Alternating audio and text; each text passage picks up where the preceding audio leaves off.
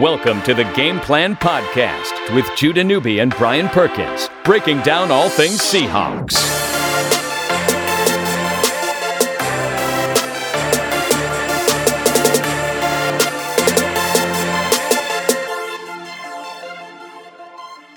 All right, here we go. Week 12 of the NFL season and another tough road test. November, the most crucial game of the month and arguably the season.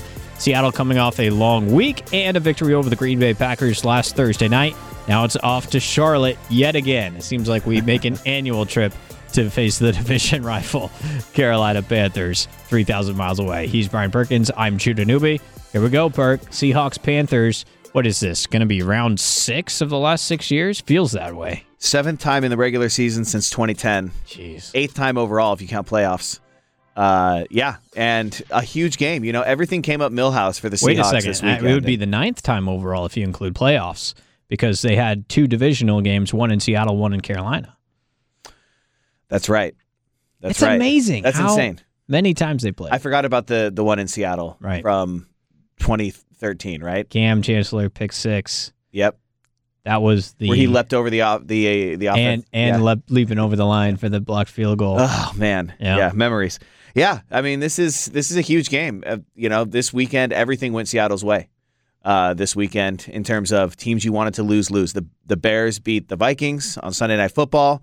Um, the the the Panthers somehow lose to the Lions. Uh, the so- Lions without Marvin Jones, without Golden Tate, still find a way to beat Carolina twenty to nineteen.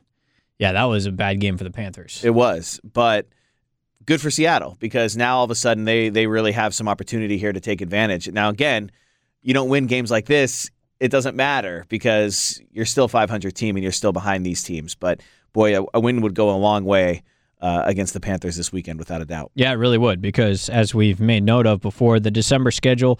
Yeah, I don't know if we if it's a fair narrative to call it easy anymore because you still have the Vikings and Chiefs in December, but the other three games are twice against San Fran and once against uh, Arizona.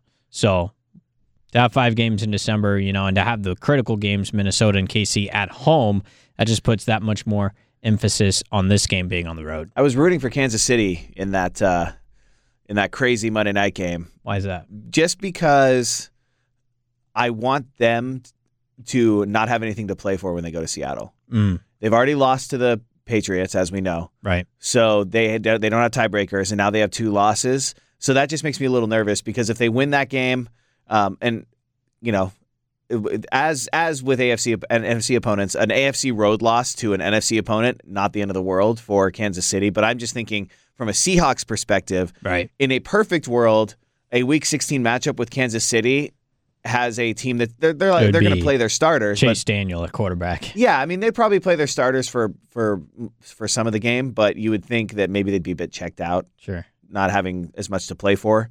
So, and that game is obviously in Seattle, which would help as well, right? And that Minnesota game too. Now you're looking at the Vikings, and they're going to be on Sunday Night Football again this week against Green Bay. But you know they've kind of looked spotty on offense as of late as well. If you consider their Sunday night performance in Chicago, but yeah, two the two biggest games are still in front of you at home. And is that right? Looking at the schedule, including this Carolina game, I think Seattle only has two road games road left, games. right? Well, you know the way they started the year, right? Two straight road games at home, back on the road again after that. I mean, uh, or yeah, that, you're right. yeah, that, that was how it Three went. of the first four on the road. We're on the road, so now that's paying dividends here late in the year. Four of the last five will be at home. Two on the road, and one of those two is against the Niners. Mm-hmm. So It was the last out of West Coast trip that you need to make. Yeah. And you know the Cardinals all of a sudden. I mean, they just lost to the Raiders. Mhm. uh, uh, you know, so I mean, look, there's a lot of opportunity to be had with those bad teams. Though, wouldn't it just be the most fitting Seahawks thing ever to beat the Panthers, to beat the Niners next the following week, to beat the the the Vikings, and then lose to like the Cardinals or Niners in the next game? Well, I mean, if Bruce Very Arians was there, I think that could uh, very well happen because it's basically what happened last year. Let's be honest. I mean, the high of beating the Eagles on Sunday night in prime time at home, then you go on to uh, to lose. You know, three of the next four along the way, including at home, Week 17 against Arizona. So Yeah. We'll make this nice and tight and quick, Perkins. We are uh, running a tight ship the Wednesday before Thanksgiving. But let's go ahead and start with our uh, matchup zone for Seahawks in Carolina Panthers. This game's still going to be taking place on Sunday, so uh, got some room with the injury updates and things like that. But what stands out to you? Well, uh, it starts and ends obviously with with you know being able to contain Cam Newton, but not only through his, with his legs. I mean, we're talking about two. Carolina's seventh in rushing offense in the NFL. Seattle's obviously number one. So this is a, a game that you could see a lot of ground action.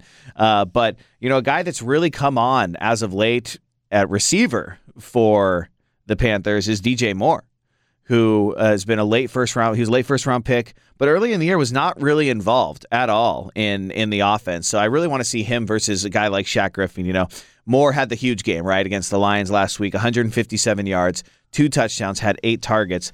Moore's been targeted at least five times in five of their last six games. Before that, not even five targets in any games leading up to that. So he has really become a focal point, especially Funchess has really fallen off. He had a couple of bad drops last week, and it seems like Moore has really taken over the reins in terms of uh, one of their top targets. Uh, Curtis Samuel is another one with uh, touchdowns in two of his last three games. Um, you know, and Christian McCaffrey obviously is someone that you got to watch out for. His ability to get outside on the perimeter, he's almost unique, but he's incredibly fast, quick, shifty. Bobby Wagner, KJ Wright will both have their work cut out for him in, in terms of running side to side across the field to track down that guy. And they're going to have to contain him catching the ball out of the backfield. Big I mean, time. he is such a weapon. Everyone in the Pacific Northwest saw him play in college and knows what a dual threat he is in that regard. In regard. fact, only the people of the Pacific North. yeah, because all the games West are at Coast. freaking 10:30 Eastern. But yeah, I mean, he's a, a, a big time weapon for them. He's emerged as one of their top offensive weapons. Defensively, Carolina, you know, they haven't been the same stout defense that we've grown accustomed to, but they still got the Kuechly Davis pairing. Um, no guy, nobody like Josh Norman locking things down on the outside as much, but defensively, they're still going to be a tough unit to play at home as well. But even then, I, I'm thinking of the games I've seen Carolina play this year. They just got shredded by Pittsburgh on the road. Um, they let the Giants put up 35 points on them, you know, a few Sundays back. They're not the sweltering unit that went all the way to the Super Bowl in 2015. They're not. I mean, this is a team in total defense is 13th in the league. Um, Good.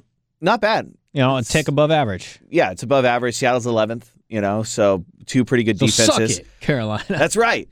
But low key, there is kind of a rivalry in this in this game too between the way I look at it between Bobby Wagner and Kuechly, Mhm. and the conversation of best inside linebacker in the NFL has always revolved around those two for like the past four years. And Kuechly's always gotten the lion's share of the attention, um, whether it be because his tackle numbers are just ridiculous. But um, I mean, when you take into consideration health, which is a big deal, uh, because Kuechly's uh, when his jersey gets retired, it's going to be actually a hoodie from all the times he stood on the Oh, sidelines. that's tough. He's been injured so much in It's his career. Thanksgiving, Perkins. Well, I mean, I'm just saying, like, you know, Wagner, for the most part, has been healthy throughout his career, and that's something you can't say about Kuechly. So I think that uh, that's another rivalry within the game. Like last week, we talked about quarterback matchup between Aaron Rodgers and Russell Wilson. This week, it's like linebacker. We're talking about two of the best middle linebackers in the NFL over the past half decade. they diagnose pre-snap probably as best as any linebackers in the league currently. They're both great leaders defensively. Incredible leaders, so fast, both of them. I mean, I think the reason why Wagner has not gotten the accolades that you see from Kuechly is because Kuechly was the best player on that defense for a long time, and and you didn't see as many personalities, right? Right. Bobby Wagner's a quieter dude. You know, he's not he's not like your outspoken, abrasive guy. Yet You, you, would have think he would think of him fourth, maybe fifth on those peak Yeah. Seahawk defenses. yeah. Well, and, and And you'd think of Kuechly first. Yeah, but but I think that also a reason for that is because you have Richard Sherman, who's very outspoken, Right. very loud. You had Browner at for times who the reason why I bring him up is because he was so big. And like the conversation was always like, man, he like mauls guys, and like that was always the conversation. Kam Chancellor, big hitter, Mhm. always on the highlight reel, Mhm. and then Earl Thomas, who who you know is the best safety in football for a number of years. So I don't even know if he was like fifth best in terms of talent because I think No. that that. But when you talk about just attention on the pecking order, he Yeah. was always down on the list because he just quietly did what he was supposed to do. when you create a moniker and a brand of around one particular unit on the side of the ball, Legion of Boom, even though it brands a group of players together, it also is a bit exclusive. means whatever great players are outside the Legion of Boom, which would be linebackers, you don't talk about Bobby Wagner in terms of the same coverage or attention, even though his talent would indicate no question he should be part of that conversation. Yeah, without a doubt. All right, Perkins, that wraps up our matchup zone. That means it's time for, that's right, get the chemicals going, put it in the lab. Petri dish is ready. it's time for game note theory with Brian Perkins. Take it away. Yeah, first and foremost, shout out to uh, Frank Clark Shout out. having a pretty good year. You know, he only needs two and a half sacks to be in Seattle's top 10 all time sack list. Are you serious? Yeah. That's so sad. Isn't he like 20 years old? Something like that. Yeah. He would tie Cliff Avril with 34 and a half. Yeah, I know. That look says it all. That shocked me when I saw that. But Hmm. Good for Frank. the next sack will uh, obviously have him pass his career high, his previous career high, which was 10, which was set, I believe, in his rookie year, right? Um, also, another fun stat that, uh, you know, Seattle can, you know, they've been doing better uh, right out of the gate, right? Than we've seen in years past. Yeah, finally got a couple of opening drive touchdowns lately, right? Yeah, yeah. So if they can go into halftime with a lead, they're usually pretty good. Since 2012, they're 50 and 0 when leading by four or more points at half. Can you say that again? Yeah, since 2012, including playoffs, the Seahawks are 50 and 0 when leading by four or more points at halftime. You know, there's some stats that you can float out and it's like, eh, whatever. To me, that's a significant stat. It is. Anytime you're 50 and 0 in anything, you'll you'll get my attention. But that means if you have, you know, we're not even talking about a touchdown lead and holding on. We're talking about a four point lead at halftime or more. Yeah. You've never lost. yeah. I mean, that's that's amazing. I could see like they're 50 0 when leading by 17 or more at the half. Or Yeah, something. exactly. But- Yeah. it's like, oh, they have never had an epic second half collapse, which we know a lot of bad Seahawk losses. We know a lot of bad Seahawk regular season losses. We know a lot of bad Seahawk fourth quarter collapses. Remember? Wasn't Yeah. that one year they had a multiple? The like, Panthers. the Panthers themselves. in 2015. The Cowboys. The And Panthers in You're telling me none of those games they had, you know, leads greater than four points at halftime. That's, yeah. you know, that's amazing to me. Yeah, that that game in Seattle against the Panthers, they lost 27-23. They blew a two-score lead in that game. So, that's in the fourth quarter, mind you. I mean, even Judah in the freaking Super Bowl to the to the Patriots. That was, uh, was that 24 They were up 14, 10 right? points in going into the fourth quarter. Now, you know, obviously, one, it's the Patriots, and two, you lost, you know, Jeremy Lane and uh, Cliff Avril in the Yeah. fourth quarter there, and which Richard was Sherman was injured. I Mhm. think uh, Earl Thomas was injured as well. Or no, Kam had a shoulder injury. Yeah. So yeah, I think, yeah, no, Kam had a knee, or a knee. and. Sherm had the arm. Yeah. And Browner going into the game was like, I'm going to hit that elbow. I'm going to hit that shoulder. And I'll screw you, Browner, whatever. It's just interesting when you think about it. So those are a couple of stats. Also, Tyler Lockett needs 14 more catches to uh, set a new career high of 52. He's having a great year. He is having a good year, man. Really career year. consistent, big time plays, It's great. making catches going to the ground. He's Yeah. doing it all. it's great to see him blossom because he's definitely not as effective a kick returner anymore as he was early in his career. Mhm. Whether it's the rule changes, the formation changes, it. whether it's the meniscus that uh, never maybe he's never able to get back to, to full speed after that, but he has not been as effective in that regard. He's still smart, typically returning the ball, like he makes good choices, so you're comfortable having him back there, right? Yeah, and he's But- got a good compliment to Doug, who continues to get healthier and healthier. It seems like. Yeah. So it's, but I mean, it's great to see him grow as a receiver. Um, you know, he's always been kind of flashy and had that explosive opportunity, but he's definitely been more of a go-to guy this year, and they've needed it, and they've needed him to grow into that, and that's exactly what he's done. Yeah, yeah. So Game note theory with Brian Perkins, potion it up. It's time for Remember When on the Game Plan Podcast. Well, there's only a handful of these to choose from, just like we talked about with the Green Bay matchup. You know, back-to-back opponents with rich history against the Seattle Seahawks. For my remember when, I think I'm going to go back to that divisional round game that we were mentioning earlier in Seattle there was a great feel about that one. It was a Saturday night. Um, you know, the Seahawks easy with the bye week, 12 and 4 record, trying to return to the Super Bowl that year. And they ultimately did so. But this Carolina game, I think it was a 31 24 final, if I'm not mistaken. It got uh, tight late, but Seattle was in charge for most of this contest and really sealed it, I think, with that epic 91 yard Kam Chancellor pick six going into the end zone, head bopping up and down. Place was rocking at that point, and that sealed a chance to host the NFC Championship game a week later. It felt like that that uh, that game, even though Kam Chancellor had been good for a long time, was kind of a coming out party for him from a national perspective. He had the big hits. He had obviously the previous Super Bowl. We saw what he did, but then in that game, he gets the pick six, jumps over the line twice. Yeah. Uh, you know, so he did. He had some major highlight reel type of plays that I think uh, kind of helped leapfrog him into prominence oh, a little see bit. See what you did there. He leapt over prominence just like the Carolina O line.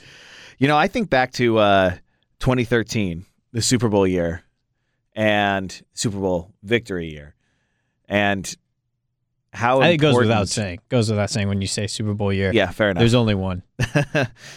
how important that game in Carolina early in the season was when they went 12-7 and the recall of some of those players too back uh, in those Super Bowl years pretty fun. But that was a big game on the road. They had beat them the previous year in a really ugly, close game. This one was another one that was really ugly and close. And, um, you know, when you look back at certain parts of the season or certain games where you go, man, that could have gone one way or another, and maybe they don't end up hosting the you know both rounds. Maybe they don't get a first round bye if if the chips fall a different way. That was one of those games. Yeah. So I think uh, the first time they met was fourteen to nine. The 2012 game. It was 16 12. 16 12. 13 9 was in 2014. yeah. So this is how it went 2012, 16 to 12. All three games, by the way, in Carolina, first three of, the, of their meetings. 2013, 12 7. 2014, 13 9. That's unbelievable. You get carbon copies three straight years in the same stadium.